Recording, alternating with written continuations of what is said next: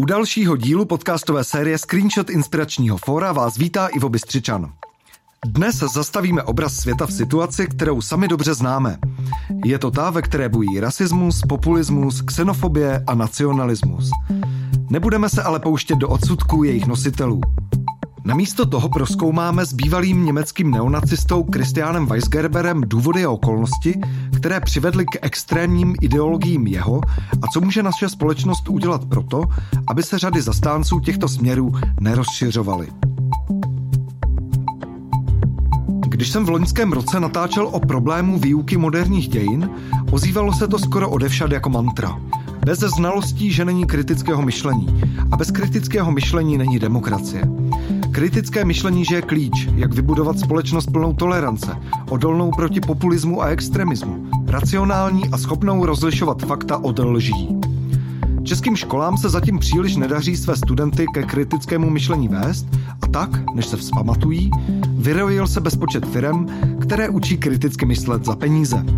Jenže stačí jeden bývalý německý neonacista a spása v podobě kritického myšlení už nevypadá tak jednoznačně.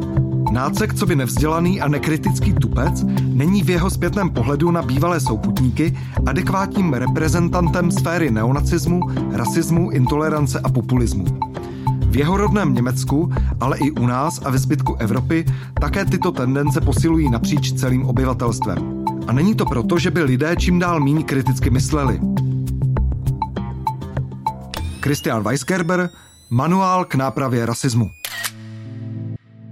I jako přední nácek používal Christian Ernst Weisgerber kritické myšlení. Může to znít zvláštně, ale náchylnost k rasismu, neonacismu nebo nacionalismu nemusí být výsledkem nedostatečného vzdělání, nedostatku inteligence nebo neschopnosti kriticky myslet. A proto nemusí samo o sobě znamenat žádnou spásu, když budou lidé ke kritickému myšlení vedeni. Samo o sobě se podle Weisgerbera dá využít mnoha směry a pro různé účely. Je to nástroj a nikoli cíl. Záleží totiž, o jaké hodnoty se opírá.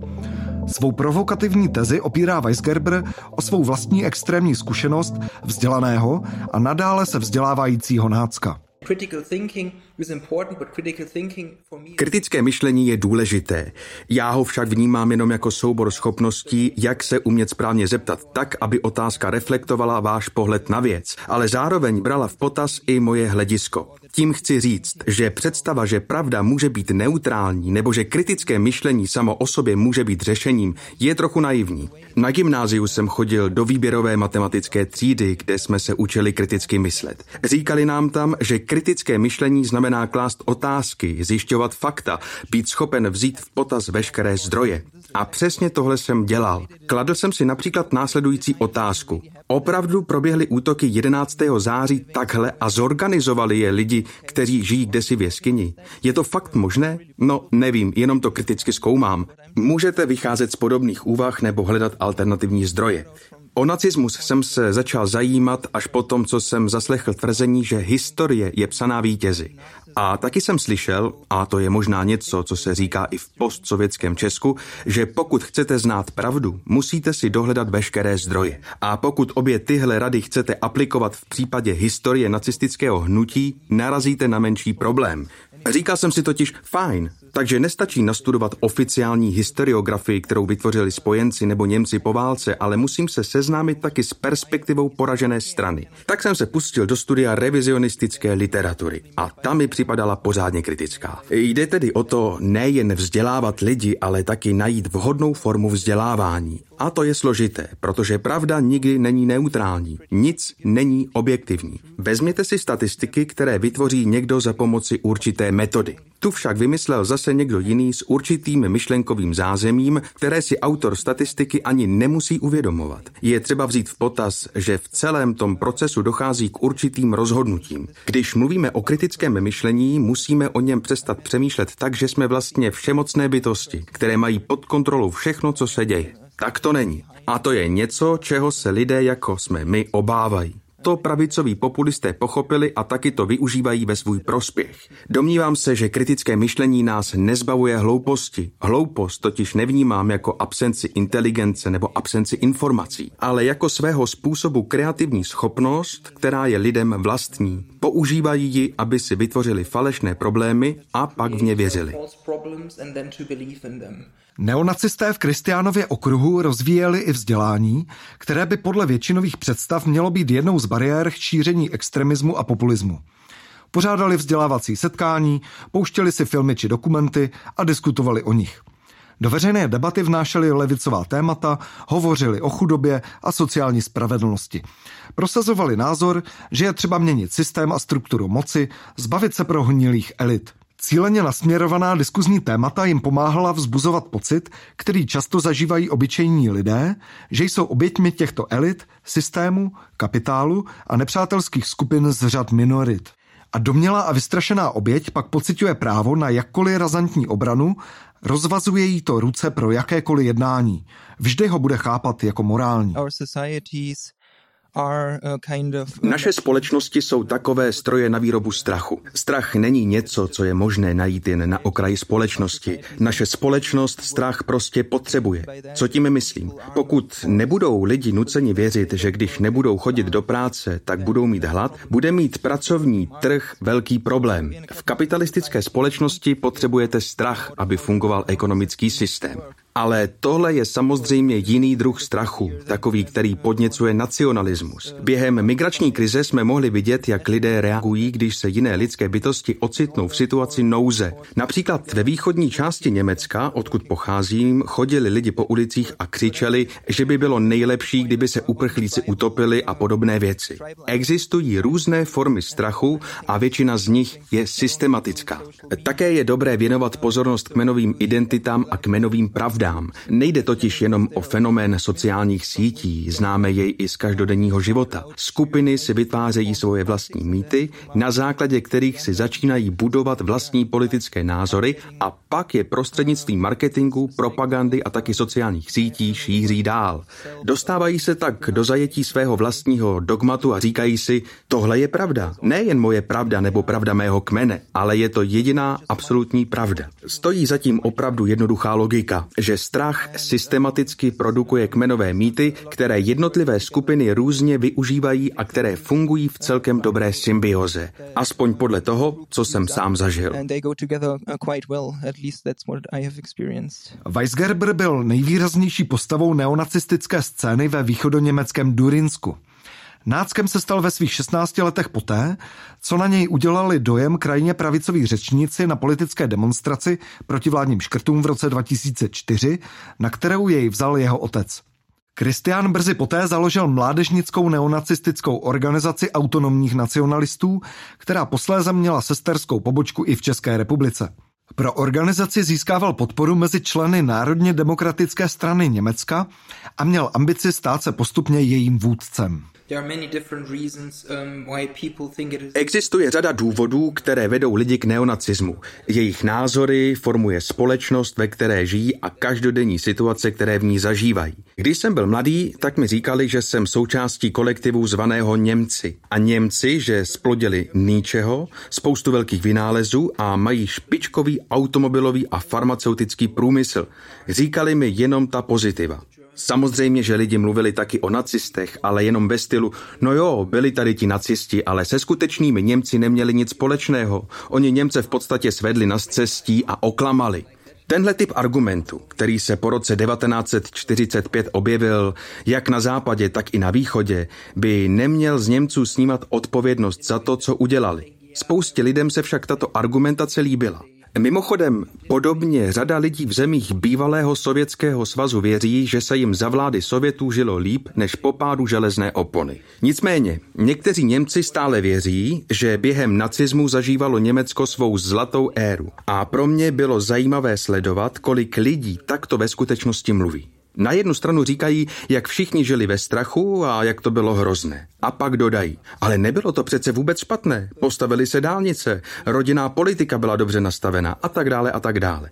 Ale samozřejmě si neuvědomují, že ty silnice se budovaly pro případ války a rodina se podporovala, aby bylo dost vojáků. To pro mě bylo fascinující. Mezi neonacisty můžou být lidé ze všech částí společnosti. Já sám pocházím z chudé rodiny, z dělnického prostředí.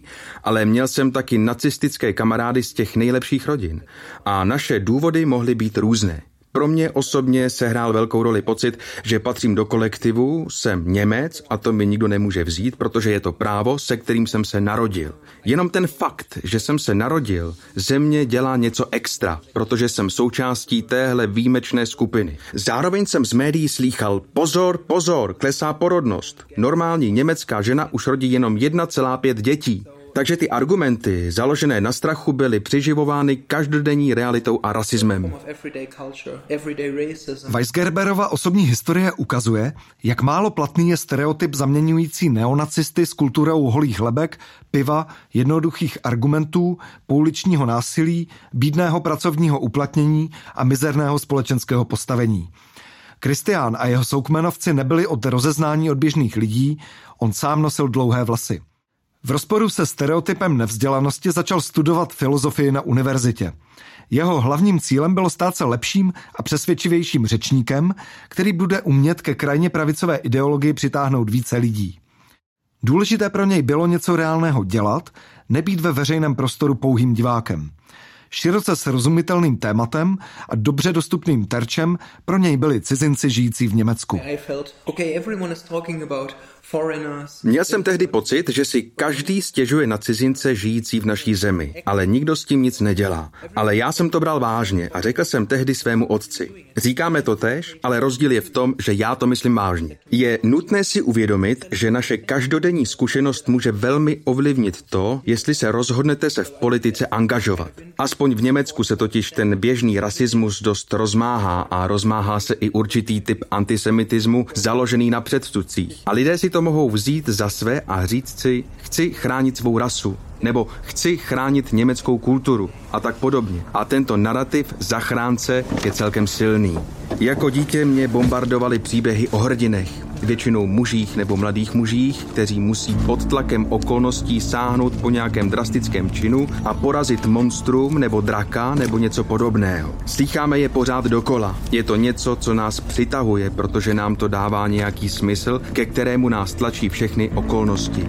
A když se nad tím zamyslíte, tak ten narrativ, kterému neonacisté věří, je ve své podstatě stejný. Věří, že jsou hrdinové, jedni z posledních, kteří ještě chápou, že někde číhá obrovské monstrum ohrožující existenci světa, jak ho známe, ohrožující moudré Evropany, křesťanskou kulturu a árijskou rasu. Stát se tím posledním rytířem, který bojuje prohranou bitvu proti mainstreamu, to je celkem silný příběh, který lidé prostě milují. Problém nastává, když si lidi řeknou: jasně, potřebujeme jen víc vědomostí a kritického myšlení, protože sami v podstatě nevědí, co to znamená. Většina lidí si myslí, že kritické myšlení spočívá v tom, že kladete otázky, berete v potaz hledisko druhé strany a zkoumáte zdroje. Problém je, že i když to všechno budete dělat, stejně můžete být totální rasista a nacionalista, protože není nikde psáno, že musíte přijmout závěr, který lidé chtějí, abyste přijali. Všichni vycházíme z určité formy kmenového mýtu nebo kmenové pravdy v naší společnosti. Různé typy skupin měly své vlastní pravdy, například třídní boj je kmenová pravda pracující třídy. Kapitalistická třída nebo aristokraté měli taky svoje pravdy. To není vůbec nic nového. Nefunguje to ale tak, že přijdete ke kapitalistům a řeknete jim: copak nevidíte, kolik lidí kvůli vám trpí, kolik lidí umírá ve vašich fabrikách? A oni řeknou: dobrá, pojďme to změnit. To se prostě neděje.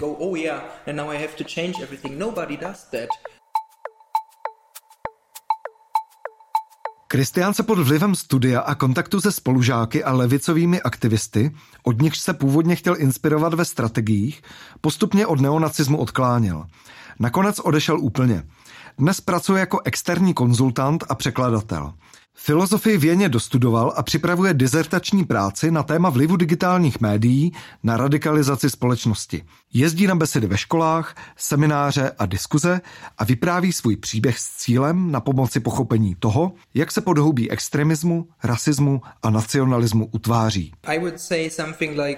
Řekl bych, že některým lidem, ne té nejmladší generaci, ale mojí generaci, která vyrostla asi před 20 lety, chybí ten narrativ, že lze změnit svět nebo že můžete být součástí něčeho mnohem většího, než jste vy sami. Něčeho, jako je třeba pokroková revoluce. Něco na způsob hnutí Fridays for Future. Ti mají společnou myšlenku a kolem ní svůj narrativ. Jeho členové věří, že mohou změnit pohled politiků na globální oteplování a klimatickou krizi. Je to strašně zajímavé, protože to je opravdu důležité téma.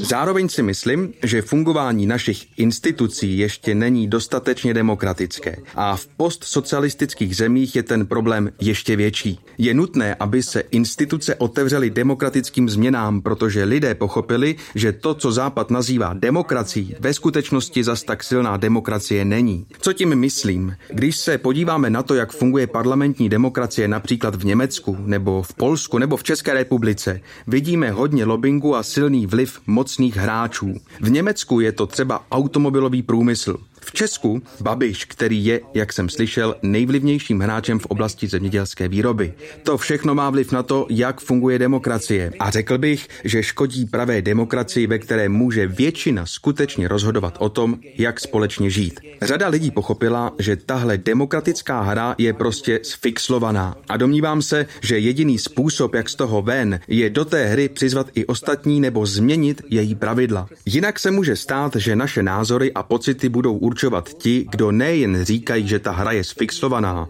ale také tvrdí, že jediná pravá demokracie je ta, ve které svrchovaně rozhoduje lid a myslí tím bílé Němce. Jde o ideový systém, který byl vlastní vedení NSDAP a řada lidí si myslí, že by to tak mohlo skutečně fungovat. Klasická nacistická teorie obvinuje za problémy celé společnosti určité skupiny lidí. Původně to byli Židé, dnes to bývají muslimové, gastarbeitři nebo Romové. Neonacistická rétorika vypráví, že systém nefunguje kvůli těmto vnitřním nepřátelům a také vnějším nepřátelům, jako jsou například Spojené státy. Společnost tomu podle Weisgerbera může čelit jedině tím, že nalezne příležitosti, jak se lidé mohou podílet na společném životě ve smysluplných komunitách. Považuje za podstatné, aby lidé mohli cítit možnost seberealizace a měli dostatek příležitostí pro svobodné jednání. Šílené je, že členové neonacistického hnutí mluví o tom, jak díky téhle totálně antidemokratické, fašistické a antiislamistické skupině měli poprvé pocit, že jim někdo naslouchá, že mohli jednat a snažit se na světě něco změnit. A je celkem smutné, že žijeme ve společnosti, ve které někteří lidé až v takových skupinách zjistí, že je možné něco změnit. Představte si, že pocházíte z buržoázní rodiny. Musíte se chovat normálně, musíte být hodným dítětem, které hraje na klavír a dělá všechno možné. Ve skutečnosti ale nemůžete sami rozhodovat. Nemůžete si říct, co z toho opravdu chcete dělat. Podobné je to ve škole, kde vám učitelé taky pořád říkají, co máte dělat. Škola je ve skutečnosti dost hierarchická, ačkoliv vám tam chtějí vštěpovat demokratické hodnoty. Nedávno Kristián vydal knihu Má vlast, proč jsem byl neonacistou, ve které prozkoumává svou vlastní minulost a vyjevuje okolnosti své účasti v extremistickém hnutí. Kousek si z ní přečtěme. Moje dětství a mládí samozřejmě hrály roli, ale to nebylo všechno. Vyprávění o obtížném dětství, nedostatku vyhlídek a jiných možností konstruují dojem určité nevyhnutelnosti. Začalo to tím, že jsem zjistil, že příběh, který v dané době o nacistech převládal, byl velmi fascinující.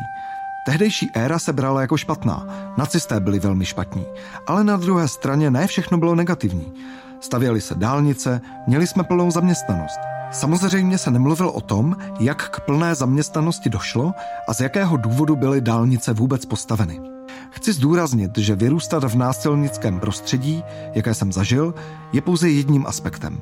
Například moje sestra se vydala úplně jinou, pozitivnější cestou. Mí soukmenovci, s nimiž jsem se poté setkával, pocházeli z dobrých poměrů a utišených domovů střední třídy. Ti rozhodně netrpěli socioekonomickým znevýhodněním nebo nedostatkem vyhlídek.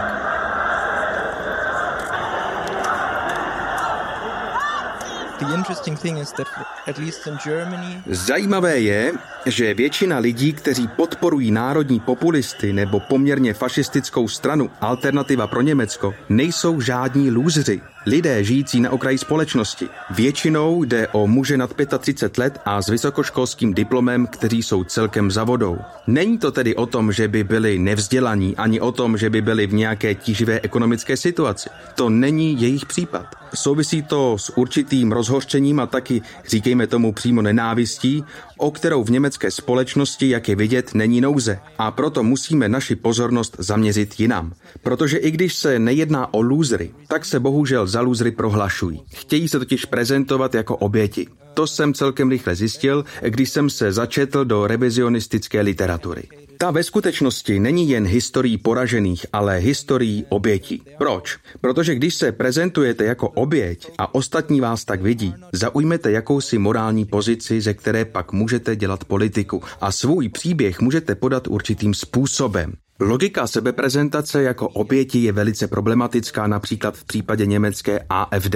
Pokud je nepozvete do mediálního prostoru, udělají ze sebe oběti, protože jste je vynechali. Pokud je pozvete a kritizujete, nebo jim řeknete, že postoje, které zastávají, jsou fašistické, tak ze sebe udělají oběti, protože jste na ně byli zlí. Takto si získávají mediální prostor a tuhle logiku opravdu těžko zlomíte. Stejným způsobem pak neonacisté dělají propagandu a v tom není zas takový rozdíl.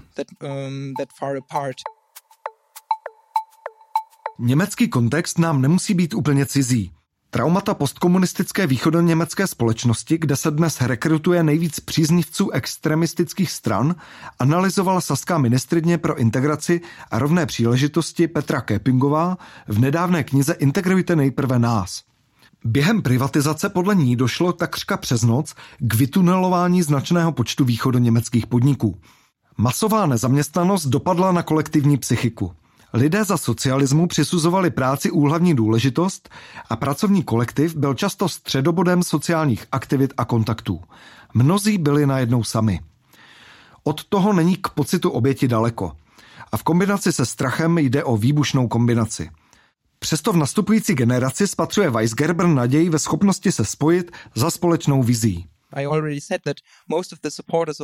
Jak jsem již zmiňoval, většina těch, kdo v Německu podporují nacionalistické a populistické strany, jsou bílí muži nad 30 nebo 35 let. Ale mladší německá generace se čím dál víc zapojuje do hnutí typu Extinction Rebellion nebo Fridays for Future. Angažují se politicky spíše na horizontální demokratické rovině. Když v pátek kvůli protestům nejdou do školy, využívají vlastně politické stávky, což je v Německu zakázáno. To je pozitivní. Jedná se o politickou angažovanost generace prostřednictvím jiné formy politiky, která je kritičtější. Jejich argumenty jsou taky založené na strachu. Strachu z vyhynutí, strachu z konce života na naší planetě. Taky používají apokalyptický narrativ, ale zdá se, že má více racionální základ, než jak se to snažím popsat na příkladu neonacistů. Protože existují data, která tvoří základ pro jejich argumenty. Řekl bych, že to, jestli má někdo racionální nebo iracionální strach a jak reaguje, závisí na jeho výchově,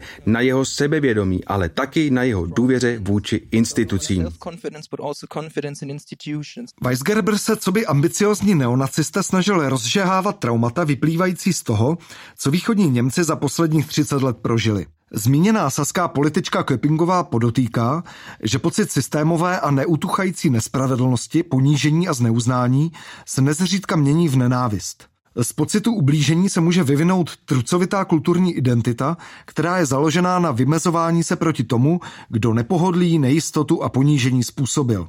Pocit bezmoci a marnosti pak v určitém bodě vyústí v kompenzaci ubližování slabším. Weisgerber se soustředí na techniky komunikace s lidmi, kteří strach a pocit oběti prožívají. Jako klíčové vidí tyto lidi neurážet a soustředit se na kladení funkčních otázek. Abychom mohli bojovat s hloupostí, musíme si položit otázku, proč je daná věc problém. Je to reálný problém? Je to problém, který se týká mě a řady dalších lidí? Je to problém, který, když se vyřeší, změní způsob, jakým lidé žijí? A když si takové otázky položíme, třeba v souvislosti s islamizací Evropy, tak může konkrétní otázka znít. Co kdyby opravdu došlo k totální islamizaci Evropy? Byl by to problém? Pojďme to brát prostě vážně a představit si, že se to opravdu stane. Co nastane pak? Pak přijde islámská společnost. Fajn. Jaký máme problém s islámskou společností? Třeba byste si řekli, že žádný, ale tihle lidi si řeknou, že islámské společnosti jsou ze své podstaty brutální, jsou to barbaři a tak dále. Mají v hlavě jenom ten nejhorší obraz islámské společnosti. Představí si třeba Saudskou Arábii a to, jak tam nakládají s některými lidskými bytostmi. Určitým způsobem tedy využívají tento druh hrozivých představ a pak, když se jich na tohle zeptáte, tak mají samozřejmě velký problém. Když byste se zeptali, byl by to problém, kdyby byl každý v Evropě muslim, tak normální odpověď zní nebyl. Muslimové jsou stejně hloupí a násilní jako křesťané nebo ateisté. To nám ukazuje historie, ze které známe spoustu brutálních násilností ze strany katolické církve nebo evropských ateistů. Chci říci, že klíčové je pídit se po tom, co je ve skutečnosti problém a pak hledat řešení. V roce 2015 se v Německu hodně mluvilo o vlnách uprchlíků. A když si představíte vlnu, je to abstraktní přírodní síla, katastrofa, kdy nemůžete nic dělat, protože to přestávají být lidské bytosti a je to jen nějaká abstraktní síla. A když slyšíte o vlně, představujete si, že ji musíte zastavit. Snažíte se postavit hráz, snažíte se proti ní chránit. Na tomto příkladu jde vidět, že i to, jak se o věcech mluví, může být součástí problému, ale zároveň i jejich řešení. Jazyk může být součástí velmi komplexní strategie, jak přimět lidi, aby jim záleželo na ostatních. Enge Verbindung mit den universellen Menschenrechten, die Europa von Anfang an bestimmt hat und die auch weiter gelten muss, dafür werden wir gemeinsam kämpfen. Pokud by se totiž lidé ptali jinak, třeba pomůže toto řešení většině lidí nebo ne, tak řada z nich by podle mého názoru musela změnit svoje chování. Ale to lidi neradi dělají. Myslím, že je tak nějak normální, že lidé prostě stagnují ve svém způsobu života. A když narazí na nějaký rozpor nebo potkají někoho, kdo se jim snaží říct, aby změnili svůj přístup, začnou být zaujatí a snaží se obhájit svoje přesvědčení, protože je opravdu těžké změnit svoje chování.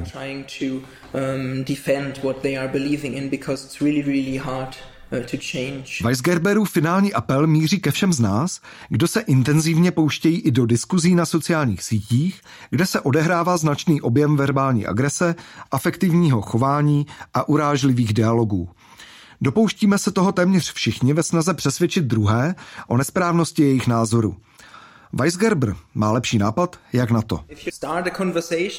Když s někým mluvíte a myslíte si, že říká hlouposti, není úplně moudré mu říct, myslím, že jsi blbec. To prostě neřeknete, protože většina lidí pak zaujme defenzivní postoj. Můžete ale zkusit položit následující otázky. Proč je to problém? Co by se tím změnilo pro tebe nebo pro skupinu lidí, kterou se snažíš ochránit? Potom můžete lidem dát možnost se změnit, pokud budou chtít. Je opravdu důležité si uvědomit, že většina lidí se ale změnit nechce. Často jde o lidi, kteří nevěří nikomu a ničemu. Nevěří médiím, nevěří školství, věří jen sobě. Proto není moc moudré lidi do něčeho tlačit nebo na ně ukazovat prstem a říkat jim, vy jste strašní rasisti. Chcete jim přece pomoci se změnit a oni to udělají jenom, když si budou myslet, že na to přišli sami, protože věří jenom sami sobě. Naším hostem byl bývalý německý neonacista Christian Ernst Weisgerber, který extremistické hnutí opustil, dnes je konzultantem a doktorandem filozofie a prostřednictvím odborné práce, veřejných seminářů, debat a setkání se snaží pomáhat k pochopení společenských mechanismů, které vedou k rasismu, nacionalismu a nesnášenlivosti a hledat nástroje, jak jim čelit. Pokud nás rádi posloucháte, dejte o nás vědět ostatním. Najdou nás v aplikacích Apple a Google Podcast a na Spotify.